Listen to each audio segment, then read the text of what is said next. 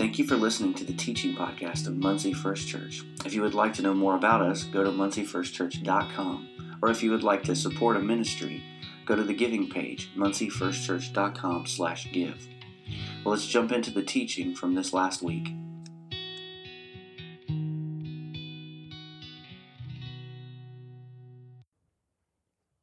Well, good morning, church. Thank you. Glad you're here this morning.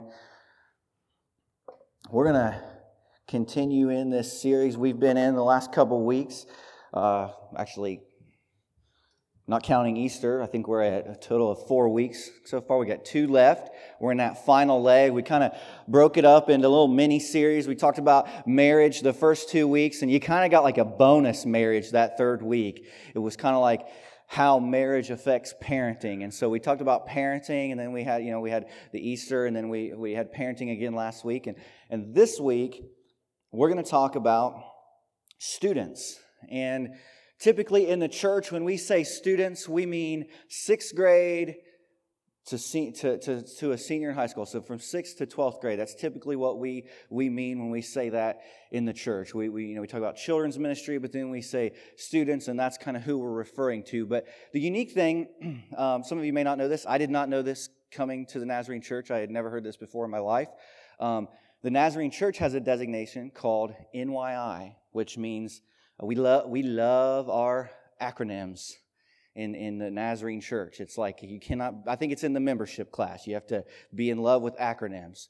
Um, it means Nazarene Youth International. And what they, what they classify as that is anyone zero to 40. So, if you're 40 or younger this morning, you're a young person. Yeah, yeah, amen, yeah, right? Sorry if you're older than that. I'm sorry. You, you, you don't make the cut. Sorry. Uh, but so this morning, as I talk, if I say young people, that's what I mean. That's what I'm going to be referring to. I feel like I want to clarify that up front that I mean anyone 0 to 40. And those of you who kind of fall on that edge that are still young in spirit, we'll, we'll include you too. You know, but typically that's what we mean. And if I say students, I mean sixth grade to, to, to 12th grade. And so what we've been saying in this series all along is simply the, the, the theme, the concept, family breakdown is simply this. If you want to break down in the area of family, there are just some certain things you should do. You know, if you want to break down, just keep doing certain things, kind of like a car. If you want to break down in your car, we all know, just don't change the oil, right? Just don't ever change that oil. Uh, don't ever take it in for regular maintenance and tune up. And, and, and if when you get gas, pour Mountain Dew in instead. You know, right? That's, that's a guarantee uh, that you're going to break down. You know, or, or, I heard someone tell a story once around here that they had a diesel car and they put regular gas in it. You know, that, that'll pretty much guarantee you're going to end up stranded somewhere, you know? So, so do that if you want to break down. But if you don't want to break down, there are some things you should avoid. There's some things that we should avoid, and there's some things that we should do to uh, uh, foster that kind of uh, avoidance of breakdown in our families. And so, specifically this morning, we're going to talk about what that means in relation to young people. And so, the title of my message this morning is Why I Believe We Should Invest in Young People. Um, I wanted to call it Three Ways to Break Down with, with Young People, but I was getting a little negative and getting a little harsh. And so, I was like, all right, we're going to have to re reestablish, rewrite, and kind of mix this up. But I just want to be honest this morning and say this was kind of a challenging sermon to write you know, it's, it's hard to talk about this a little bit. It's not hard to talk about, but it's hard to not get frustrated when I talk about it. And so I'm like trying to keep myself in a real positive mindset. And the reason being is that I'm super passionate about young people. I think kind of being a young person makes that happen a little bit. But, but part of that too is, is that I've been in, involved in, in youth ministry and, and, and ministering to young people for a while now. And, and I just, I, I love to see young people come to know Jesus. I love that. What about what about you guys? Eh, I mean, it, it's awesome, especially especially children. I mean, it's it's it's really incredible when you see a, a child come to know Jesus because I'm of the belief that if they learn then, they, they won't maybe make some of the mistakes that many of us have made later on in life. And so I'm passionate about this. And I've, and I've watched over the years of being in ministry and being in church world, I've watched so many leaders in so many churches that say student ministry and children's ministry and young people are the most important thing in our church. But they don't give a dime to those ministries. Now, that's not true here. I just want you to know that's not true here. That's not true of this church. And so many of you give and invest in young people in a huge way. But it's true in a lot of churches in our world. They say it with their mouths, but they don't invest at all. In fact, uh, I recently worked with Nathan, and I pointed out as we were working together if you don't know what Nathan does outside of being awesome up here on Sunday morning, he, he engraves on headstones. And it's amazing to me how many churches have cemeteries. And I asked, like, is this pretty common? He's like, yeah, real, real common. Why? Why do we give in the church money to dead people? They don't need money. You know, and that's true. That's that's a common theme among churches is that they'll have cemeteries. And those funds are full. Full. But it's typically those churches that aren't investing in young people. And I don't want that to be the case for our church. And so this morning, I want to just share a message with you briefly, briefly of why I believe we should invest in young people. And I want to answer that question right out of the gate. I'm going to give you two reasons here. If you like to take notes, you can write these down. Um, we're going to hit the, fir- the second one first, and then we'll come back to the first one. But the first reason is this because Jesus did it. Jesus and Paul, I believe, in the scriptures, we see Jesus and Paul investing in young people. And so, for that reason, I think that we should invest in young people. And so, that's the first reason. The second reason is this someone invested in me. Someone invested in me. And I bet, we're not going to do this, but I bet if we went around the room and asked, many of you could say the same thing. You could say, Someone invested in me. Now, it may not have been when you were young, and maybe as a result, you kind of wish that someone would have been there to invest in you when you were younger. Maybe it was later in life in your early adulthood, or maybe it was much, much later, and someone, but I bet we could go around the room and say, Someone somewhere along the way invested in me. They invested in you. They made a difference in your life. They said something, or they, or they came into your life at a point where they, they got you to not do something that you were about to do. You're about to do something really dumb, and they said, hey, that's dumb. Don't do that. Right? You know, and, I mean, that, that's, that, that's that moment where they, they saved us maybe from a life changing decision that could have been really bad. We, I think many of us could have that story. Not all of us, but many of us probably have that story. I think if that isn't your story, being a part of this community, being around here, that will eventually be a part of your story. Because I think many of the people here are really good about kind of, and, and don't take this, this is not a negative thing, we meddle in each other's lives. You know, right? We, we see it on Facebook and we're like, oh man, you know, Jim's about to do something really dumb. I should call him and text him and let him know, hey, don't do that. You know, or, or we should tell him, hey, stop posting that stuff on Facebook. You know, I'm just, I'm just kidding. Jim's not going to do anything dumb because Kirsten won't let him. But we need that in our lives. And so I want to briefly just share with you this morning kind of my story of how someone had invested in me. And I, I feel like I've never shared this on a Sunday morning. I know I've shared my testimony a little bit, but uh, uh, we and we did it in a men's breakfast. But I want to share this morning kind of my story of how people invested in in my life. And uh, for those that don't know, I didn't grow up in the church. Some of you may be like, "Yeah, I could see that." Um, you know, I, I, didn't grow up. I didn't grow up in the church. Uh, my parents divorced when I was probably, I think, about three-ish. I'm not real sure. There, there's conflicting stories. You know, um, I'm not real sure. Somewhere around that time in my life, and I, I, grew up living with my mom, and the environment that we lived in was was not a great environment. Um, a lot of a lot of crazy stuff going on. We, we witnessed things as kids living with my mom that we should have never witnessed. I mean, it, it just, it's crazy to think the, the things that we saw and that went on. I would never want my kids to experience that. Never, I wouldn't want any kid to experience that. And it wasn't, it wasn't even really that bad of a home. Like to me, I mean, to me, that was just normal. But I'll tell Allison things and she's like, babe, that's not normal.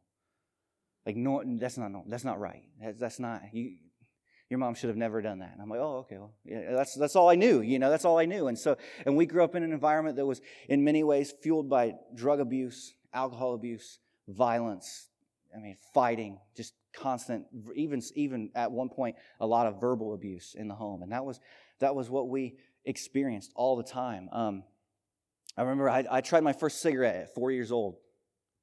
Not because I was like, man, I need a pack, man, I need a smoke, you know. It was not. It was just curiosity.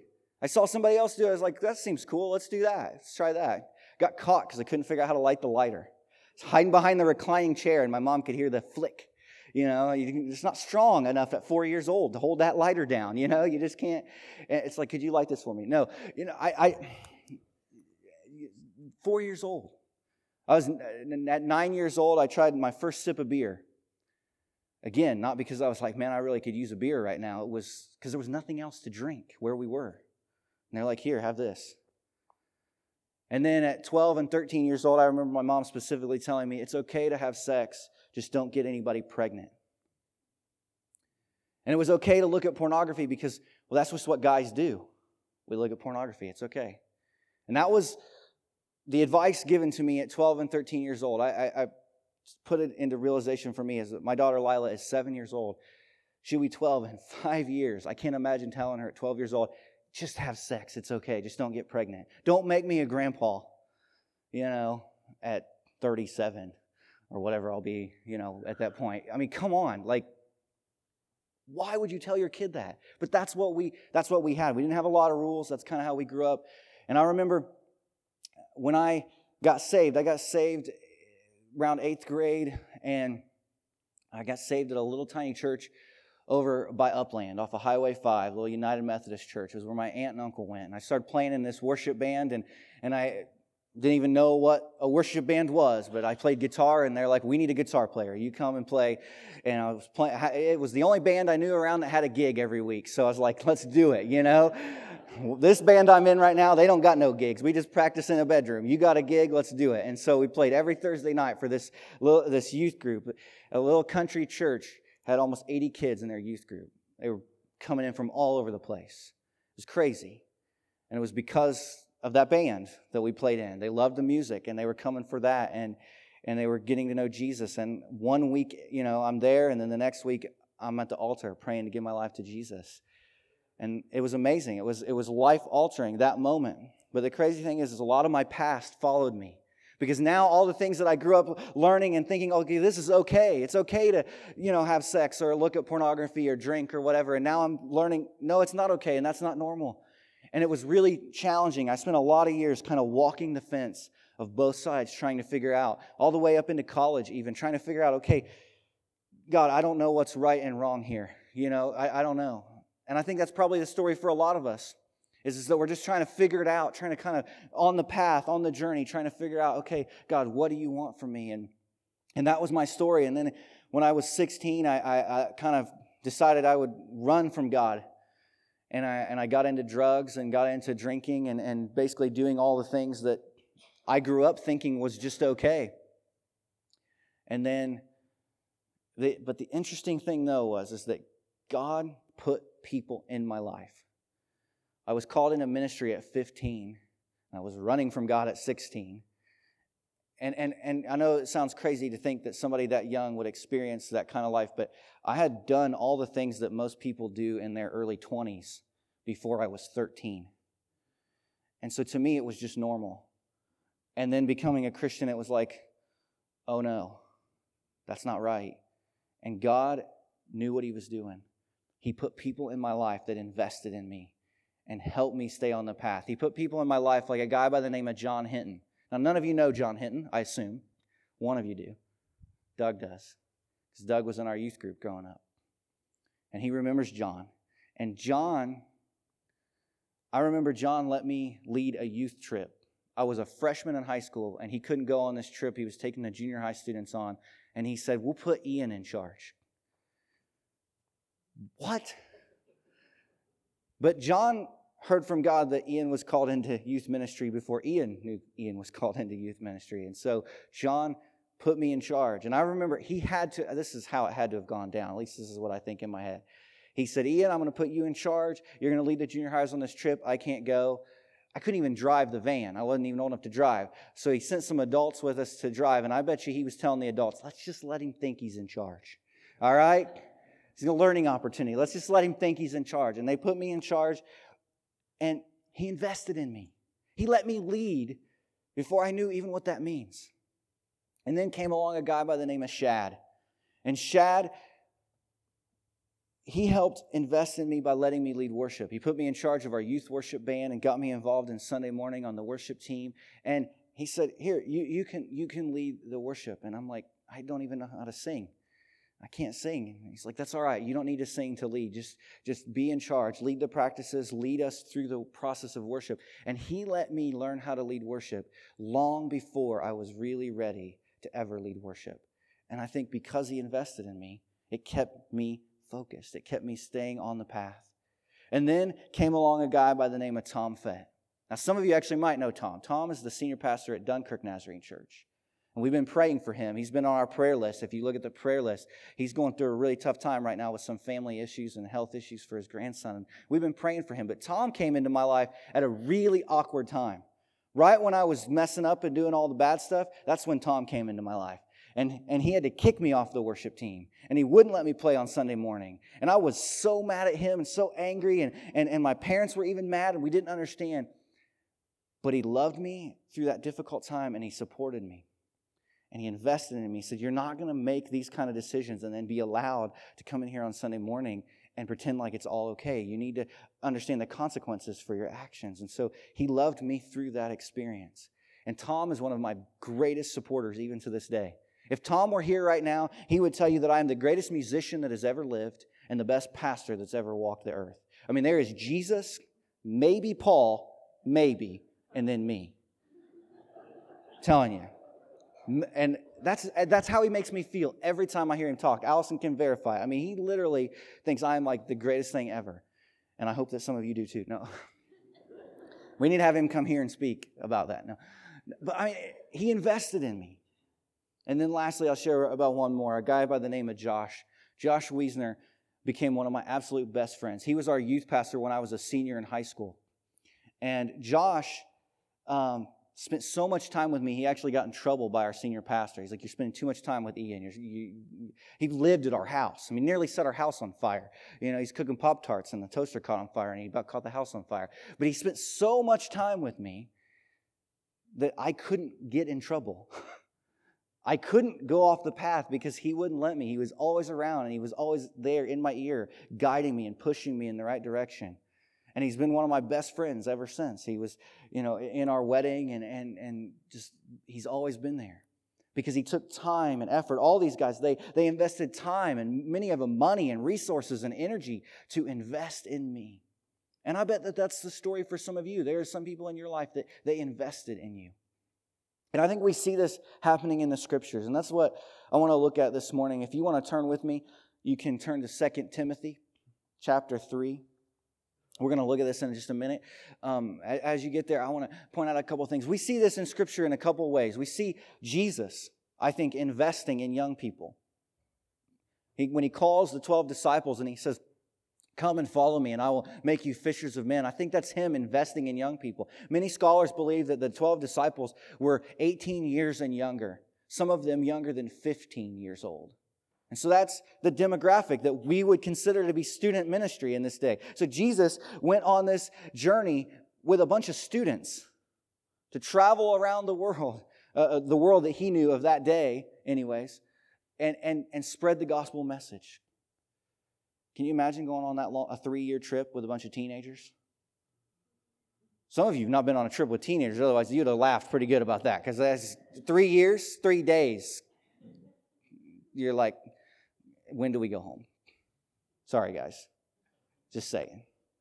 You get, you don't want to be around me for more than three days. I understand. I, I get it. But he, he spent time investing in him. And as Mark pointed out, I think it was last week, in his sermon last week, he even talked about how Jesus had his love and, and care for children, which was unheard of in that day. In that day, people didn't care about children. And Jesus came along and said, we should, we should love them and we should care about them and we should value them because they are important. And then we see a guy by the name of Paul. Most of us, if you've been in the church for any length of time, you're, you're probably familiar with the Apostle Paul, and maybe even if you haven't been in church, you, you might have heard that name. But, but the Apostle Paul comes on the scene and he invests in a guy by the name of Timothy. Now, Timothy was this young leader, and, and I didn't know this until studying for this message, but Timothy, uh, through Paul's leadership, became one of what we would consider today a, a mega church pastor. He, he pastored one of the largest churches in the known world at that, at that time. And I think it was in part because of the investment of Paul. And Timothy had not just Paul investing in him, but his grandmother and his mother as well. And that's what I want to look at this morning. 2 Timothy chapter 3, verses 10 through 11 says this You, however, know all about my teaching, my way of life, my purpose, faith, patience, love, endurance, persecutions, sufferings. What kinds of things happened to me at Antioch, Iconium, and Lystra? the persecutions I endured, yet the Lord rescued me from all of them. Now, I want to stop and point out something here that know all about. If you underline in your Bible, I think this would be a good place to do it. That know all about is, is really unique. It's, it's so much more powerful than what we read. I think we read that and it's kind of passive. It's like, eh, he knew about him. Like, like when we say that, it's like we're familiar. You're familiar with people that you don't even talk to or hang out with ever, that you went to high school with 20 years ago because of Facebook, right? I mean, you're familiar with so and so's kids. You don't even like so and so, but you know what's going on with their kids because you see it on Facebook. This is so much bigger than that. He knew about Timothy, and Timothy knew about Paul because they were intimately connected. They had a relationship, they had a, they had a connection, they spent time together, they communicated with each other regularly. I was reading something in a book recently. Uh, a book called Turn the Ship Around, and it's uh, written by Lieutenant David Marquet. And he talks about this concept in there called eyeball accountability. And basically, what that means is that you are holding people accountable because you literally see what they're doing. And that's what I think of in this context is, is that they would have known what's going on in each other's life because they would they see it because they're interacting with each other regularly. And so Paul and Timothy have a very, very close relationship. And Paul is investing in Timothy's life, and he stresses to Timothy to continue on in what he has learned. Look at verses 14 through 15. It says this But as for you, continue in what you have learned and have become convinced of because you know those from whom you learned it, and, from, and how from infancy you have known the Holy Scriptures, which are able to make you wise for salvation through faith in Christ Jesus. Now, how is it that Timothy has known about this from infancy? I think it's unique to point this out and, and, and maybe camp out on this for just a moment. The reason Timothy knows about the scriptures and he knows about salvation and he knows about Jesus and all that since he was a baby is because people invested in him, and specifically his grandmother and his mother. And so I want to I want to stress this for just a second. If you are a mother, father, grandmother, grandfather, are you leaving it up to chance with your kids and your grandkids on whether or not they're going to grow up and know about Jesus? Because, see, I think what's happening here is, is that Timothy's grandmother and mother didn't leave it up to chance. They said, no, it matters whether or not Timothy grows up and knows about Jesus. We want to make sure that he grows up and has a relationship with God and that he knows the scriptures and that we have taught him. They're not leaving it up to chance. They're not saying, I'm hoping that the youth pastor will take care of it because I don't want to deal with them. I'm hoping that the senior pastor or the worship leader or the child, I hope Debbie will get a handle on them because I don't, I don't even know where to begin. You know, we can't, as parents and as grandparents, we can't leave it up to chance to somebody else. I mean, we, I'm going to say, speak on behalf of Muncie First Church, we are going to do our absolute best. But you have way more influence with your student or your, your grand student, made that up, um, than we do. I mean, statistics show time and time again you have more time with your, your student or your grandchild than we will ever have as the church. And you can't leave it up to chance. You can't hope that a baseball coach or a football coach or a basketball coach or a, or a, or a gymnastics or volleyball or anything or a teacher even is going to care about whether or not your son or daughter knows about Jesus.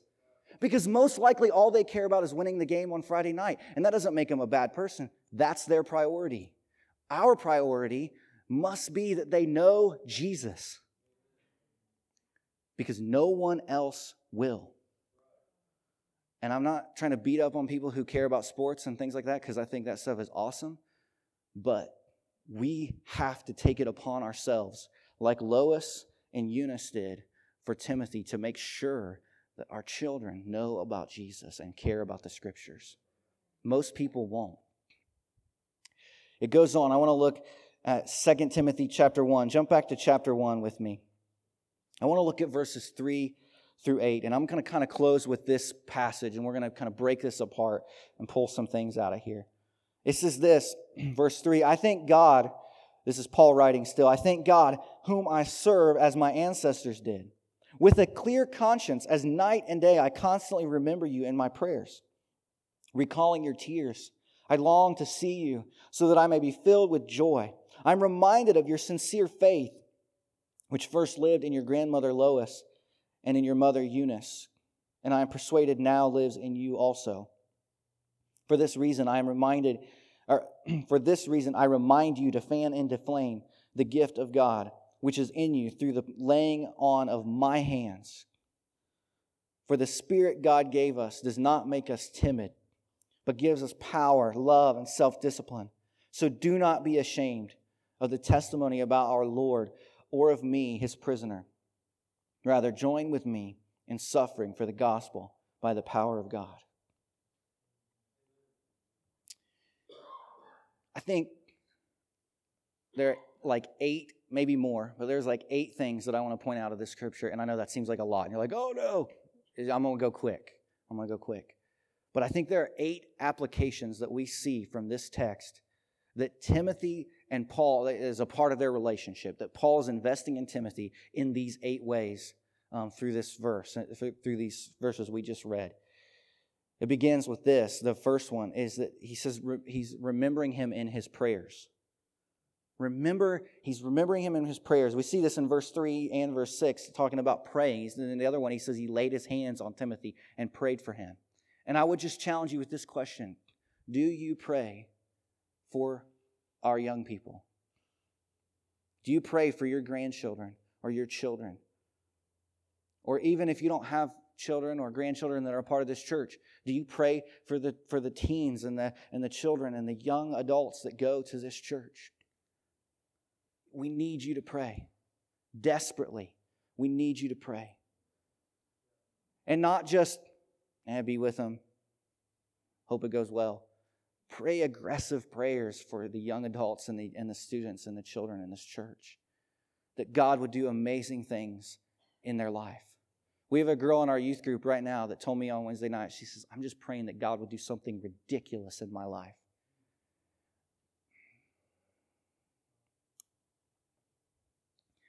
I've never heard a student say that in my life. I've never prayed that. I had to walk away and say to myself, You are kind of lame because you should be praying that prayer every day. And she's a junior and she's praying that God do something ridiculous in my life.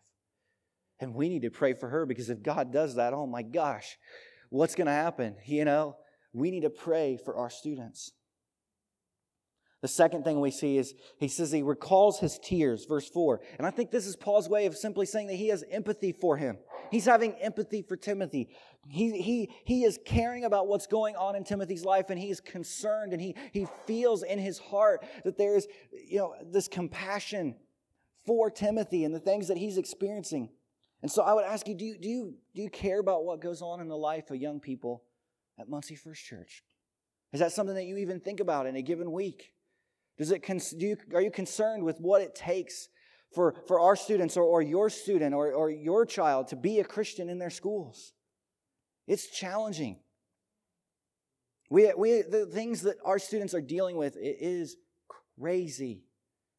It is crazy. We had some parents praying in our small group this past week about some things that are going on in the life of, of their, their teen. And, and I, I just it breaks my heart to know what they're going through and to think about what Lila and Jocelyn are going to go through when they get there. And it's we we need to care about what they're dealing with.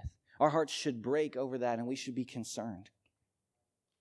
The third thing is he says he longs to see you.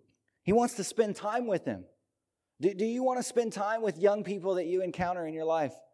I know that, you know, maybe you're like, well, eh, they say really weird things. You know, they think really weird things. So did you, though, right? I mean, all of us, we've all been prone to say really weird things at some point. Some of us still say really weird things. I'm not going to point anybody out, but you say really weird things. We do really weird things. And yet, Paul longs to spend time with Timothy. He wants to see him. And I think that we should have that same burden. We should want to spend time around the young people in our lives. I think that too, too often the approach and, and mentality within the church is, is that young people are just entitled brats. I don't want to be around them. They just, just make me mad. No, no, we gotta, we gotta, we gotta want to spend time with them and be around them. Not just for their sake not just for us to impart some sort of wisdom in their life, but perhaps maybe they can impart some wisdom in our lives and, and we can kind of, you know, suck up some of the passion and excitement that they have. Number four, he says, he's reminded of your faith. Paul, Paul says, I'm reminded of your faith, Timothy, and this is his way of encouraging him in verse 5. And, and I would just challenge you if you don't encourage the young people in your life, please start, find a way. Find a way. I mean, there, I, I think there may be nothing more uh, amazing that you could do in your life than to go to your son or daughter who's in middle school and just be like, you know what, you're, you're just awesome. I just think you're an awesome kid. Because you know what? They might not hear that at school. They might not have friends, most likely, even, even kids who are super cool probably don't have friends coming up to them and be like, man, you're just really cool. Thought I'd tell you that today. You know, that's not happening. And what if mom or dad or grandma or grandpa just come in and said, You know what? I just want to tell you, I just love you and I think you're so, so awesome. Those of you who have sons or daughters who are parents, how amazing would it be if you walked into the room one day and just said, You know what? I just think you're a really great dad. You're, you're doing so awesome as a dad or as a mom. I mean, I know for myself, if my parents come and said that to me, that would mean a lot. It'd be great encouragement in my life. And I think that's probably true for many of us. Probably some of you who are, you know, you're no longer young, younger parents, you probably would love to hear that no matter what, right? I mean, that would just make you feel amazing. We need to encourage our young people. And then five, it says, he, he, he said, fan into flame.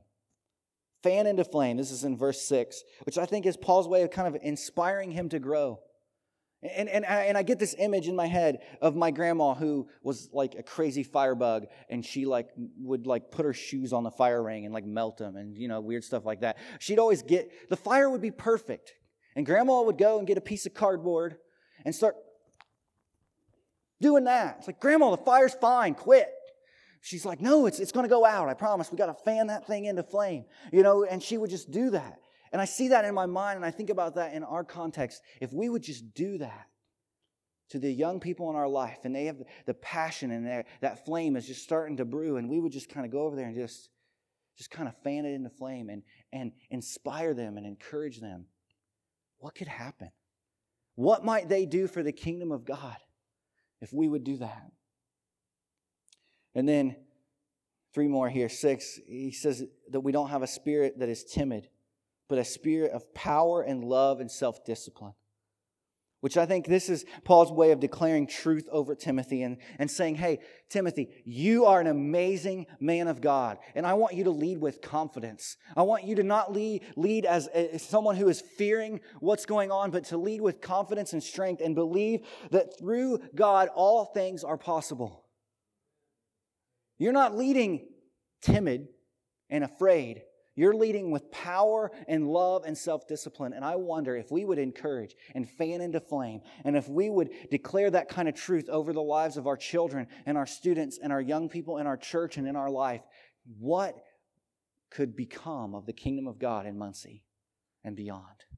What could happen, even in our own lives, if we would start to fan that flame and say, I don't have to have a spirit that's timid. But because of God, I can be I can have a spirit that is of power and love and self-discipline. May we be willing to encourage our young people and in our own life to take some risks for the kingdom of God. Number 7, he says, Do not be ashamed. Do not be ashamed. This is in verse 8. And this is just, again, another way of kind of challenging him and saying, Hey, don't be ashamed of the gospel. Don't be ashamed of me as a prisoner of the Lord. And I think this is Paul's way of setting the bar high and saying, Timothy, you can rise up to that challenge. You can do it. You can be the leader that God has called you to be. And I think perhaps one of the greatest failings that we've ever done in the church when it comes to students is that we set expectations way too low. Way too low. The prevailing thought, in fact, among youth ministry leaders and, and church leaders in, in the world is, is that students want to rise to high expectations. And that time and time and time again, they will if we just set high expectations. And in fact, I think this is even true in, in schools and stuff, is that we, we just don't expect much out of the kids. We're just hoping they'll show up and do what they're told, and that's about it. But may we set high expectations more than just attendance. You know, I, I think one of the expectations that's been true of our church here a lot um, when it comes to the youth ministry is that they'll all sit over here. And that that's an indicator of whether or not the youth group is healthy. And, and I wasn't going to say this, but I feel like I need to say this. And, and, and um, I have not once in the four and a half years that I've been here ever set that as an expectation. In fact, we actually talk quite often that we hope that our students will sit with their families because we want them to worship as a family and gather together whether where you sit in this sanctuary is not a representation of whether or not this church is healthy. Right? I mean, if Steve, if you don't sit in that seat every single week, you're not spiritually healthy. That doesn't, that's silly. And so I think that sh- should be true of our students as well. In fact, I think a greater indicator is that we have students like Jared and Joel and Abby and those and many others who actually want to sit with their parents. When I was their age, I couldn't get far enough away from my parents. Let me sit in the parking lot. I will hear it on the radio or something. You know, get me out of here. Might have been a point in my life where I was out back having a cigarette. You never know. I mean, so all that to say, where we sit doesn't necessarily mean we're healthy. It's how much are we serving? How much are we loving people? Are we rising to the occasion? And lastly, I digress on that a little bit. Number eight, he says, Join with me. Join with me. In verse 8, it says this idea of Paul saying to Timothy, Hey, you know what? Yes, I have gone before you. I probably have more wisdom than you. I have more experience than you. But you know what? We are standing together. We are on the same playing field. There is no one better than another or worse than another. We are on this journey together. And I can learn from you, and you can learn from me, and, and we can grow this kingdom together. And I think that that is true and should be true of us as a church is that we would say, no matter how old or how young, we all stand evenly together at the foot of the cross. And we are trying to further the kingdom and reach more people in Muncie and grow as a community of faith. And it's not that, you know, well, they're younger and so they can't. No, no. We are together. Join with me as we stand together and try to reach this community.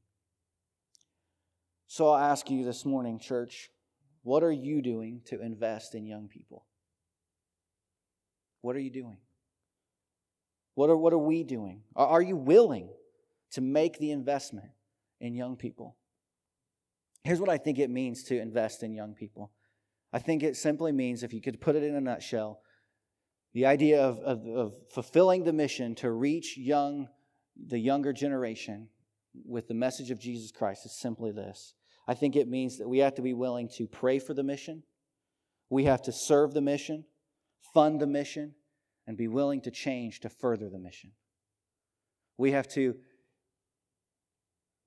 pray for the mission, serve the mission, fund the mission, and be willing to change to further the mission. Are we willing to do that? Let me, let me ask you and I'm not trying to get in your business, and we're not going to make you answer out loud, so you're, you're good. But just answer this in your heart. Do you pray for our young people? If you don't, please do. I beg you, please do. Do, do you serve? I think, I, I think that we have a belief around here uh, that, that is pretty firm in that if you've gone to church here for any length of time, now if you're new, this is, you get a pass. But if you are a part, then you call this your church home, then you should, you should be serving in some place, in some capacity. And so many of you, even recently, it's been amazing. So many of you stepped up recently and, and said, I want to serve. And I think that might be because we, you know, put the blue card out there and it's like, hey, let us know. And, and you are, and that's amazing. But if you call this your church home and you don't serve, I challenge you to consider serving in some way. It doesn't even have to be with young people. I think it would be cool if you did, but I mean, I encourage you to consider serving. And then I'd ask, do you give? Now, I know talking about giving gets a little, a little tense. You can feel it get tense in here, you know. But do you give? And, and again, this is not for if you're if you're new today and you're you this you know you've only been coming a little while. This is not for you. This is for those of you who are in the room that you call this your church home and you've been here for years and years. I would challenge you on this, and I've talked to Mark about it ahead of time. I was like, you just want to make sure you're okay with me saying this, and he's like, you do it because then I don't have to. and then he went on vacation. What a wimp. But I, I, would challenge you in this. If you call this your church home and you've gone here for years and years, some of you 10, 15, 20, 30 years, and you don't give to support the mission of this church, why is this your church home?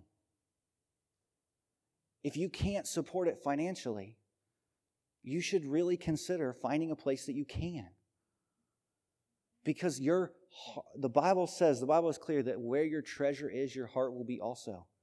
And if you can't invest in the ministries of us trying to reach Muncie here, then your heart's not here. Go find a place where your heart can be and you can invest.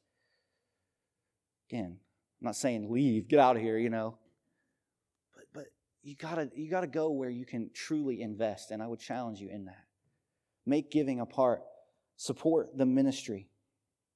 And then lastly, is are you willing to make changes to reach young people?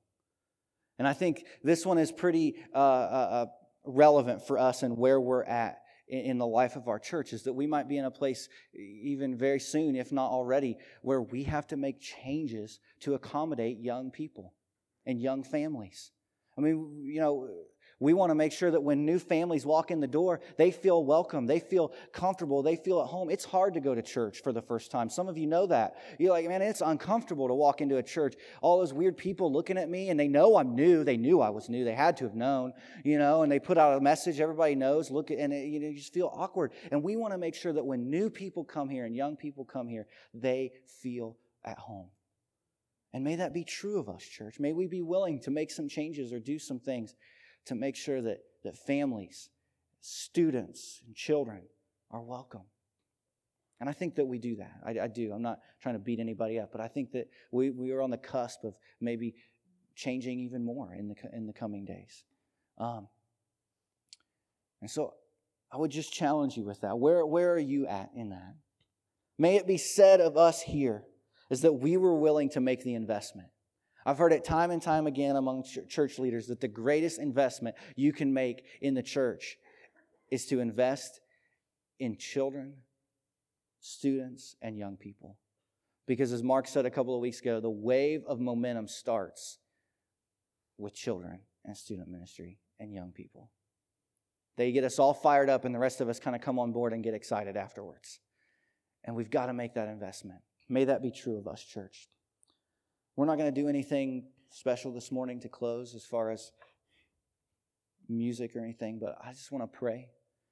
And um, if you want to pray specifically you, for your own student, you're welcome to do that. You can come to the altar. You don't have to, you can do it at your seat. Um, but I just want to pray uh, as a community of faith for the young people that, that attend here and that, and that are in our community, those that live near us. We, many of us have neighbors, young kids and, and, and students, and maybe we know them, maybe we don't know them. And so if that's true of you, let's, let's just pray together for them. Jesus,